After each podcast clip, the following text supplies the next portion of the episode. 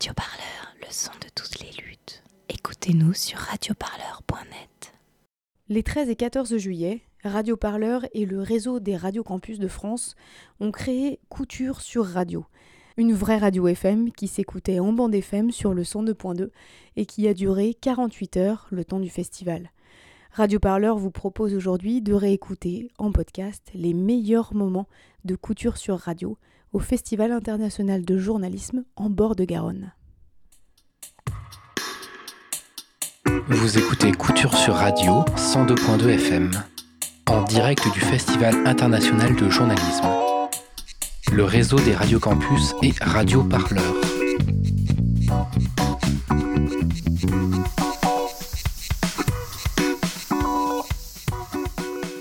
Déjà bonjour, donc je suis avec Nicolas Forissier, bonjour. Bonjour. Aujourd'hui vous êtes, votre profession vous m'avez dit contrôleur de marché, c'est ça? Contrôleur interne d'une salle de marché, donc on gère des actifs euh, pour les- des clients, euh, personnes morales, des institutionnels, ce qu'on appelle. Euh, mais derrière cette casquette actuelle, il traîne votre cap de lanceur d'alerte. Alors, euh, qui sont ces fameux lanceurs d'alerte? Vous connaissez peut-être les noms de Edward Snowden pour la NSA ou Antoine Delcourt pour les LuxLeaks. Alors, on parle d'individus qui, dans un contexte de relations de travail, révèlent des comportements illicites ou dangereux, menaçant pour l'homme, l'économie, l'environnement, l'État ou la société, en d'autres termes, le bien commun. Et donc, en ce qui vous concerne, vous êtes retrouvé entre 2001 et 2009 au cœur de ce que les médias ont appelé le système UBS. UBS pour Union des banques suisses, une société de services financiers basée à Bâle et à Zurich. En gros, la plus grande banque de gestion de fortune du monde. Euh, et à l'époque, en 2001, vous êtes à la filiale française, vous. Et plus tard, en 2005, vous êtes promu responsable de l'audit interne chez UBS. Donc, en gros, chargé de vérifier que l'entreprise respecte toutes les procédures de l'univers bancaire. Et là, vous découvrez une double comptabilité, un système d'aide à l'évasion fiscale pour des clients français qui souhaitent s'enrichir en Suisse.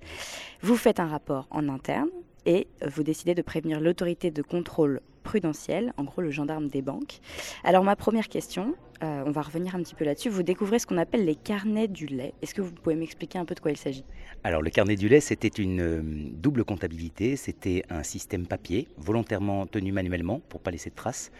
Ça vient des alpages suisses, hein. c'était la méthode de, comptabilisation du lait euh, des, paysans suisses quand ils étaient pris par la neige dans les hautes vallées.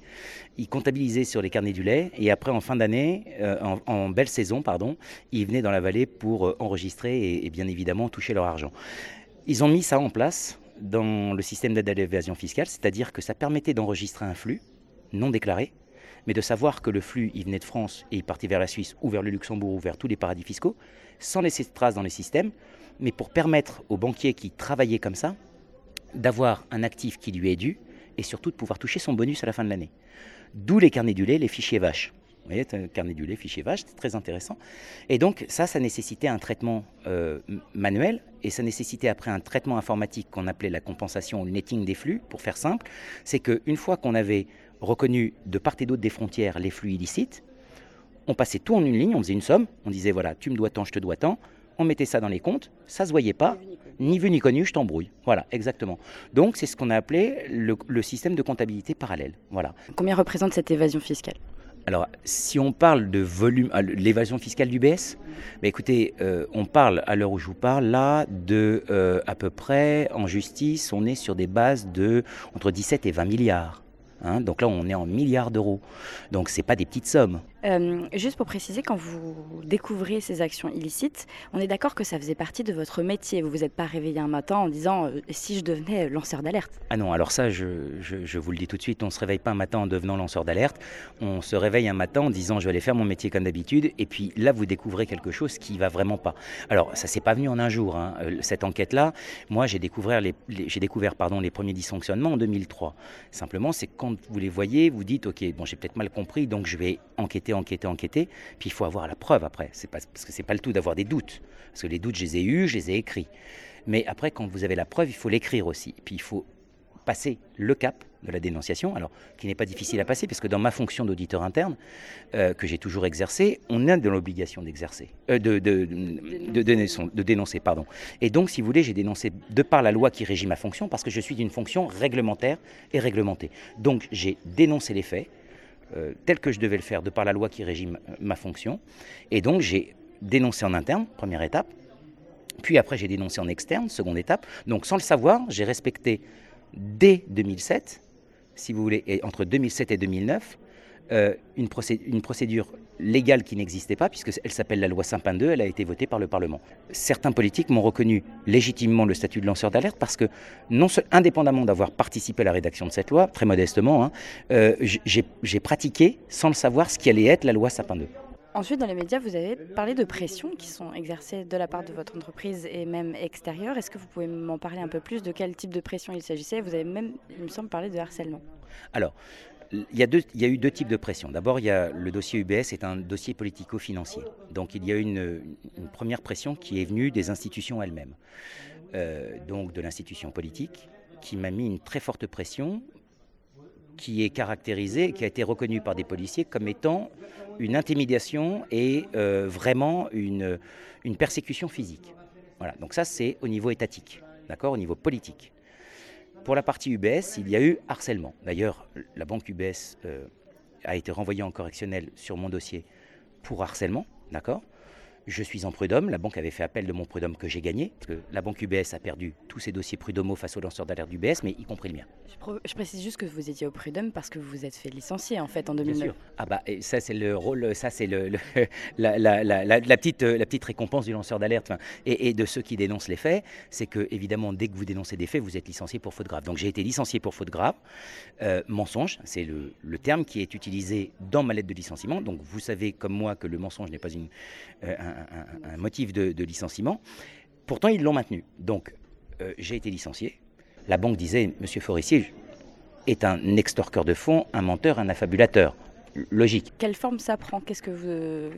Est-ce que vous avez reçu des coups de téléphone? Est-ce que quelle forme ça prenait? Alors, le harcèlement dans une entreprise, ça prend euh, ça, ça, revêt plusieurs aspects. D'abord, la première chose, c'est que moi, ce qui m'est arrivé, c'est qu'on m'a sorti de tous les comités stratégiques auxquels je participais de par mes fonctions et en tant que patron de l'audit interne. On vous a mis un peu au placard, c'est ça?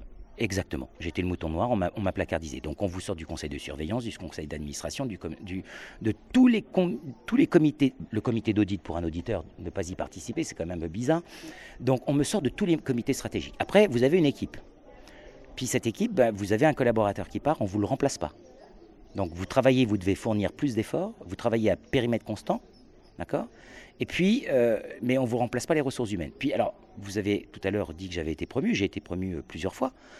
En 2007, j'ai ma plus belle euh, prime, j'ai ma plus belle évaluation, fin 2007. Et puis en 2008, si vous voulez, alors que j'ai déjà dénoncé avant, hein, on me donne le plus gros bonus que j'ai jamais eu dans ma carrière, mais je deviens le véritable crétin que la banque n'ait jamais porté. Alors expliquez-moi comment on peut m'accorder un bonus qui représente 100% de mon salaire brut annuel, tout en disant quelques mois plus tard que je suis le plus menteur et affabulateur des hommes que la Terre n'ait jamais porté. Donc c'est toutes les contradictions, voilà, c'est ça le harcèlement. Et vous en parliez un petit peu euh, de cette procédure qui s'est ouverte, donc le procès qui a été ouvert le 8 octobre pardon, 2018, donc dix ans plus tard. Euh, vous en parliez un petit peu, donc c'est quand même très long comme procédure. Vous êtes aussi passé par les prud'hommes, etc. Comment on fait concrètement? Comment on tient pour se battre euh, face à un tel monstre en fait? Alors il y, a deux aspects. déjà, comment on tient? Moralement, psychologiquement, physiquement, bah déjà je pense qu'il faut être sûr de ce qu'on en a fait. Donc comme je vous disais tout à l'heure, c'était j'ai un dossier complet, une stratégie qui a été arrêtée par des avocats qui sont brillants, il faut quand même le dire. Hein. On tient donc grâce à une famille, grâce à des amis, grâce à des valeurs, parce que je n'ai fait que finalement respecter que la loi de mon pays. J'ai pas, j'ai tué personne, j'ai rien fait. J'avais une loi qui encadrait ma fonction, j'étais obligé de dénoncer. Donc je n'ai rien fait d'autre que faire mon métier. Je savais que ce que je faisais était vrai, juste, parce que ça touchait l'évasion fiscale, donc l'intérêt national. Vos impôts, vous payez des impôts, je paye des impôts. Pourquoi j'en payerais plus? Parce que d'autres n'en payent pas. Donc c'était illégal tant sur le fond que sur la forme, tant au niveau professionnel qu'humain. Je ne suis pas un héros, j'ai simplement essayé de faire mon travail, le faire correctement, et euh, dans le respect des lois de mon pays et dans le respect de l'intérêt général. Après, l'État accordera ou n'accordera pas, le droit français, la justice me dira, voilà. Mais c'est très dur à vivre, c'est très long parce que vous vous battez contre des monstres. Ça fait dix ans, vous l'avez dit, dix ans. Dix ans que j'ai été licencié, dix ans que c'est pas fini, dix ans que j'ai envie de tourner la page. On arrive au bout, on n'est plus à quelques mois près, je suis plus à quelques... Vous savez, on est à quelques mois, peut-être une année de plus, mais le principal, c'est qu'ils aient été condamnés. Ils ont fait appel, mais euh, si vous voulez, ce qui me rassure, c'est aucune, sans aucune prétention, c'est que j'ai pas déconné, j'ai pas menti. La preuve en est, c'est que à chaque fois qu'ils ont été officiellement en justice face à moi, ils ont perdu. Je reviens juste un petit peu sur cette euh, condamnation dont vous avez parlé. Donc, en février 2019, c'était il y a six mois, donc c'est euh, pas très longtemps, UBS est condamné, vous l'avez dit, donc condamné pour démarchage illicite et blanchiment pardon, de fraude fiscale. Donc la peine, vous l'avez dit, c'était 4,5 milliards d'euros dont 3,7 milliards d'euros d'amende. Donc une amende record dans l'histoire de la lutte contre la fraude fiscale. Euh, la filiale française aussi est condamnée pour complicité, pour les mêmes faits. Alors ma question, une fois que la condamnation tombe, est-ce que vous, vous vous sentez plus tranquille, entre guillemets? Alors c'est pas qu'on se sent plus tranquille, c'est que c'est la preuve formelle. en l'espace de quelques minutes, vous, là, là pour le coup, vous sortez de l'ombre. Et là, c'est tout votre honneur qu'elle avait.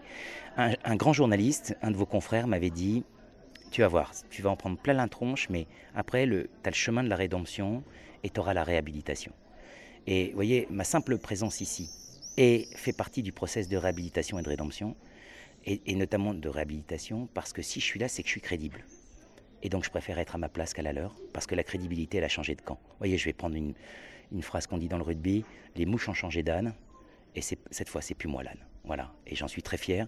Parce que, si vous voulez, ça c'est très important. Ça me permet de vous regarder d'abord droit dans les yeux, sûr de mon fait, mais penser à mes enfants. Je, les éduque, je leur donne des valeurs. Et ça me permet de leur dire voilà, tu vois, ton papa est comme ça. Je vais te donner les mêmes valeurs parce qu'elles sont nobles, j'y crois. Et euh, c'est celles qui font avancer les choses. Et je peux les regarder dans les yeux sans, parce que je sais que je les ai pas trahis. Voilà. Et juste, euh, pendant tout ce combat qui a duré un certain temps, euh, est-ce que vous vous êtes senti un moment, d'une certaine manière, protégé par l'État ou la loi? Vous avez dit un peu tout à l'heure que en fait, vous inauguriez euh, en quelque sorte un parcours législatif qui n'existait pas encore. Donc est-ce que vous vous êtes senti quand même épaulé de ce côté-là, de la part de l'État Non, absolument pas. L'État ne m'a pas épaulé parce que j'étais à la fois dérangeant pour la banque et dérangeant pour l'État. Je savais des choses qui étaient extrêmement sensibles et donc par conséquent, beaucoup et la grande majorité m'ont enfoncé parce que je suis un sujet sensible pour eux dans la mesure où ils savent qu'ils n'ont pas fait pendant des décennies et ces dernières années notamment les efforts nécessaires pour faire revenir l'argent de l'évasion fiscale, lutter efficacement contre l'évasion fiscale, contre les paradis fiscaux. Enfin, dois-je vous rappeler qu'il y a encore quelques jours, on nous annonçait qu'il n'y avait pas de paradis fiscaux en Europe. C'est pas moi qui le dis, c'est le commissaire européen aux finances Monsieur Moscovici. Je veux dire, c'est un non-sens total. Vous avez à moins de 300 km de Paris et à moins de 800 km de Couture des gens qui ne payent pas le même impôt que vous ou qui n'en payent pas du tout. Ou on retrouve beaucoup de Français qui ont ouvert des comptes là-bas non déclarés. Et ils existent toujours. Donc, euh, si vous voulez, ce que je veux vous dire par là, c'est que c'est... Non, la politique ne m'a pas aidé parce qu'elle n'a pas le courage d'aider. Elle pourrait le faire, mais elle ne veut pas le faire parce que si elle le fait, elle se tire une balle dans le pied. Et c'est un sujet extrêmement sensible parce que tout à l'heure on parlait de ça en milliards l'amende. Mais l'évasion fiscale en France est entre 80 et 100 milliards par an. Imaginez ce que serait la France avec à son budget 80 ou 100 milliards de plus. Croyez-moi, ça nous arrangerait bien vis-à-vis de notre dette et beaucoup de Français qui sont dans la difficulté et dans la, je dirais, dans, dans la fragilité. Et c'est pour ça que je me bats, voyez c'est le truc qui me guide, c'est de me dire, il y a des gens, si les gens payaient leur impôt en France, on aurait moins de dettes, parce que c'est la vérité. A été prouvé macroéconomiquement parlant. On aurait moins de dettes, donc la France irait mieux, on aurait plus de points de pipe de croissance, et donc il y aurait peut-être plus d'emplois, et peut-être moins de chômeurs. Et puis c'est tout ce que vous pouvez faire avec cet argent. C'est les places en crèche, les, lits d'hôpitaux, on parlait de la canicule, on parlait des urgences. C'est tout ça, c'est tout ça ce qui nous manque. Donc si vous voulez, c'est bien beau de financer les, économies, parce que l'évasion fiscale finance quoi? Les économies des pays dans lesquels, dans lesquels l'argent va se réfugier. Euh, voilà. Mais moi, j'en ai rien à foutre de financer l'industrie des pays, euh, des paradis fiscaux. Moi, je veux financer l'industrie de mon propre pays. Je veux financer les, développements de mon propre pays. C'est plans stratégiques, c'est développement, sa recherche, en développement. Euh, en laissant partir l'argent ailleurs, on finance tout sauf notre économie. Après, il ne faut pas se plaindre qu'on ait un endettement qui soit quasiment 100% de notre, de notre PIB. Vous voyez, c'est complètement ridicule. Vous me disiez que vous aviez un peu inauguré un parcours législatif sur, euh, sur votre statut de lanceur d'alerte, si on peut dire. Euh, mais suite à ça, il y a eu quand même des lois qui sont passées pour protéger euh, les personnes comme vous, entre guillemets, qui ont dénoncé des, actes illicites. En 2013, il y a eu le droit d'alerte qui est promulgué en matière de santé et d'environnement. En 2016, la loi Sapin 2, pardon, vous en avez un peu parlé. Toutefois, Dernièrement, certaines lois semblent remettre en cause un peu cette protection des lanceurs d'alerte. Euh, des, associations et des médias dénoncent notamment l'impact de la loi secret des affaires qui, est passée au Parlement le, 21 juin. Euh, donc je voulais un peu avoir votre regard là-dessus sur l'évolution de ces lois et euh, est-ce que pour vous, on protège encore actuellement les personnes qui sont, dites lanceurs ou lanceuses d'alerte? Alors la France, clairement, non, ne protège pas ses lanceurs d'alerte. Quand bien même la loi Sapin 2 dont vous avez parlé existe, euh, elle ne les protège pas puisque elle a tout fait pour en, réduire le périmètre, qui était beaucoup plus large au départ, je peux vous le dire parce que j'y ai participé modestement, et euh, donc tout a été fait pour en réduire le spectre. Après est venue se greffer une autre chose, qui est là pour le coup une victoire pour les lanceurs d'alerte, c'est euh, ce qui a été décidé euh, à la Commission européenne, où là, la loi européenne de protection des lanceurs d'alerte est devenue plus puissante que celle de notre droit national, nous permettant d'avoir deux canaux de lancement d'alerte, alors que en France, nous n'en avions qu'un. Je suis obligé de rentrer un petit peu dans la technique, mais c'est très important. Nous n'en avions qu'un, il était dans l'entreprise. Donc c'est comme si je vous disais demain par rapport à votre futur employeur, vous êtes témoin d'une chose grave, vous dénoncez, qu'est-ce qui vous arrive, vous êtes licencié. C'est le sort de tous les lanceurs d'alerte qui existent en France. Là, le fait qu'on ait deux canaux, à savoir l'interne, le canal interne et le canal externe, fait que notre anonymat est assuré parce que l'externe va protéger l'interne, d'accord? Dans mon cas, moi je connaissais que l'interne. En 24 heures, mon anonymat a été levé. Donc inutile de vous dire, j'étais le vilain petit canard. Nous avons obtenu de, la Commission européenne qu'elle nous permette d'avoir ces deux canaux de distribution, interne et externe, avec évidemment des, fourches codines à respecter, hein, bien sûr, donc avec des délais à respecter. Mais néanmoins, ce qui est très intéressant dans ce que vous avez dit, c'est la loi sur le secret des affaires, qui effectivement vient complètement annihiler la loi Sapin 2, puisque je suis le, parfait exemple. J'ai dénoncé des faits qui sont d'une extrême gravité, puisqu'ils sont, ce sont des faits représentatifs du pénal, de la juridiction pénale. Ces faits touchent l'évasion fiscale. dans le secret des affaires, ils n'ont pas mis l'évasion fiscale. Mais néanmoins, je touche au core business d'une société, donc vraiment au centre d'affaires de la société. Et donc par conséquent, c'est considéré comme stratégique. Or, tout ce qui concerne la stratégie d'entreprise est protégé par le secret des affaires. Ce qui voudrait dire que si j'avais dénoncé là, en 2009, ce que j'ai dit sur la banque UBS, vous auriez, été attaqué par votre entreprise. Je serais attaqué par l'entreprise et je serais potentiellement, euh, je serais en position d'être mise en examen. Comment je fais?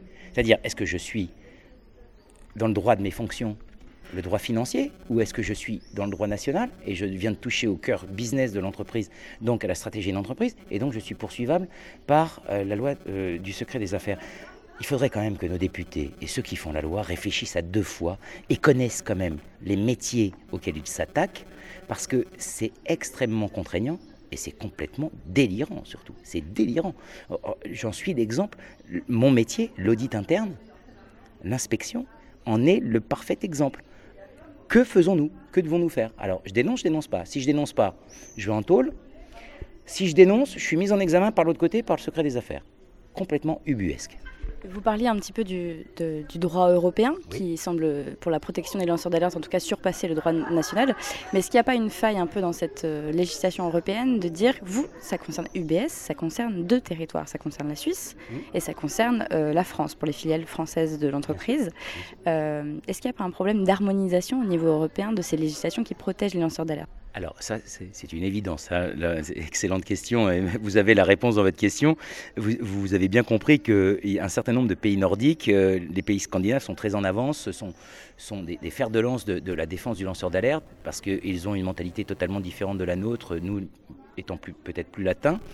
Euh, donc vous parlez de la Suisse qui est au centre de l'Europe mais qui n'appartient pas à l'Europe, mais ce n'est pas une question de positionnement en fait de, géographie, c'est simplement une, question de volonté politique, si, si vous voulez. C'est est-ce qu'on défend ou pas, est-ce qu'on considère ou pas que quelqu'un qui fait son devoir, qui respecte la loi, qui fait son métier, qui respecte la loi, est quelqu'un de bien ou pas?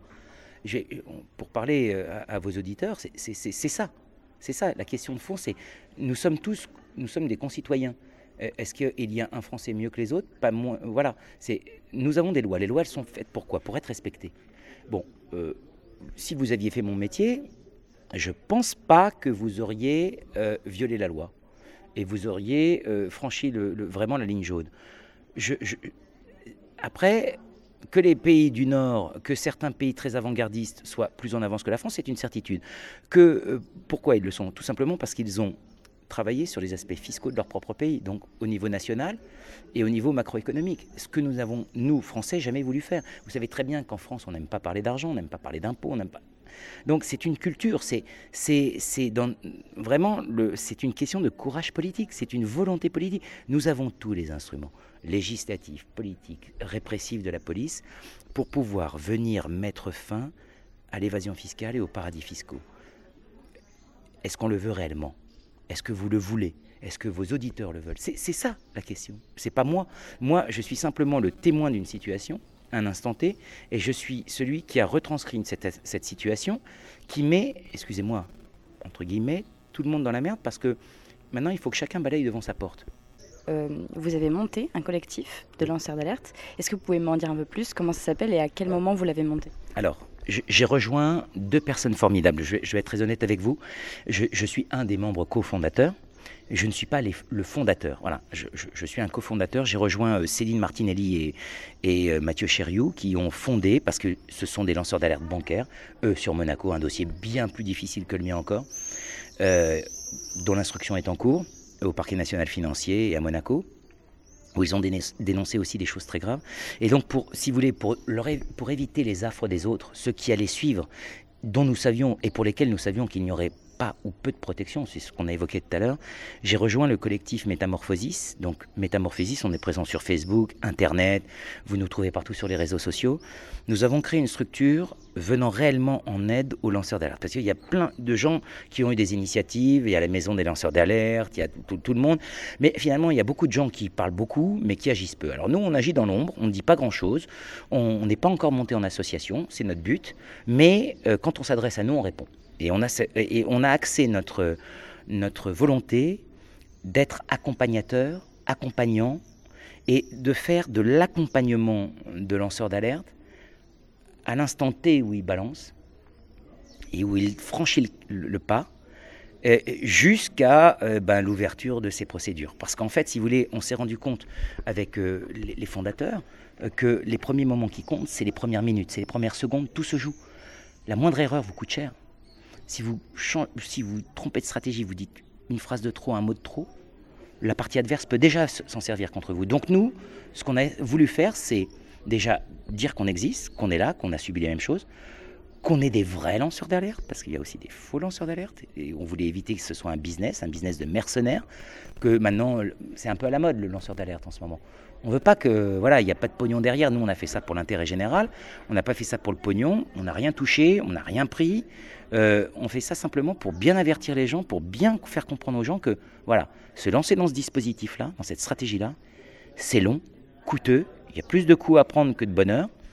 Mais que si le dossier est bien ficelé et surtout je vous, parlais tout à l'heure de la charge de la preuve, vous avez les preuves, alors vous ne risquez rien.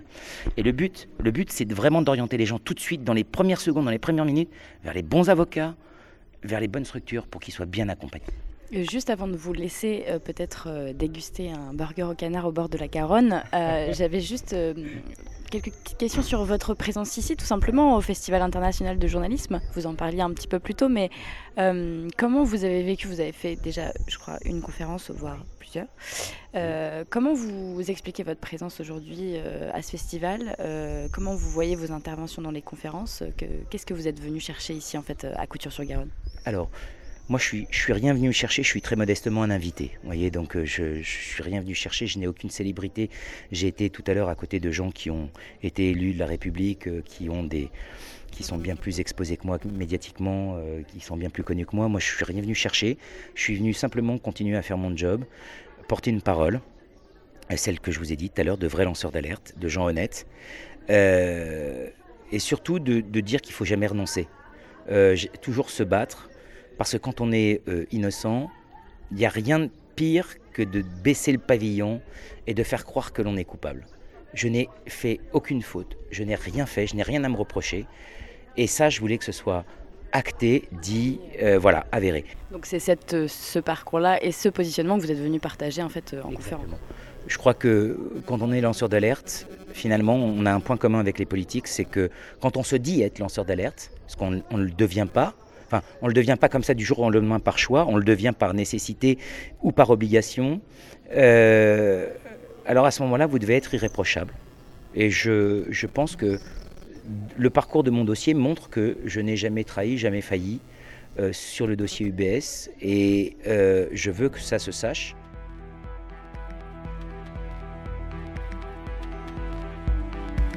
Radio Parleur, le son de. Écoutez-nous sur radioparleur.net.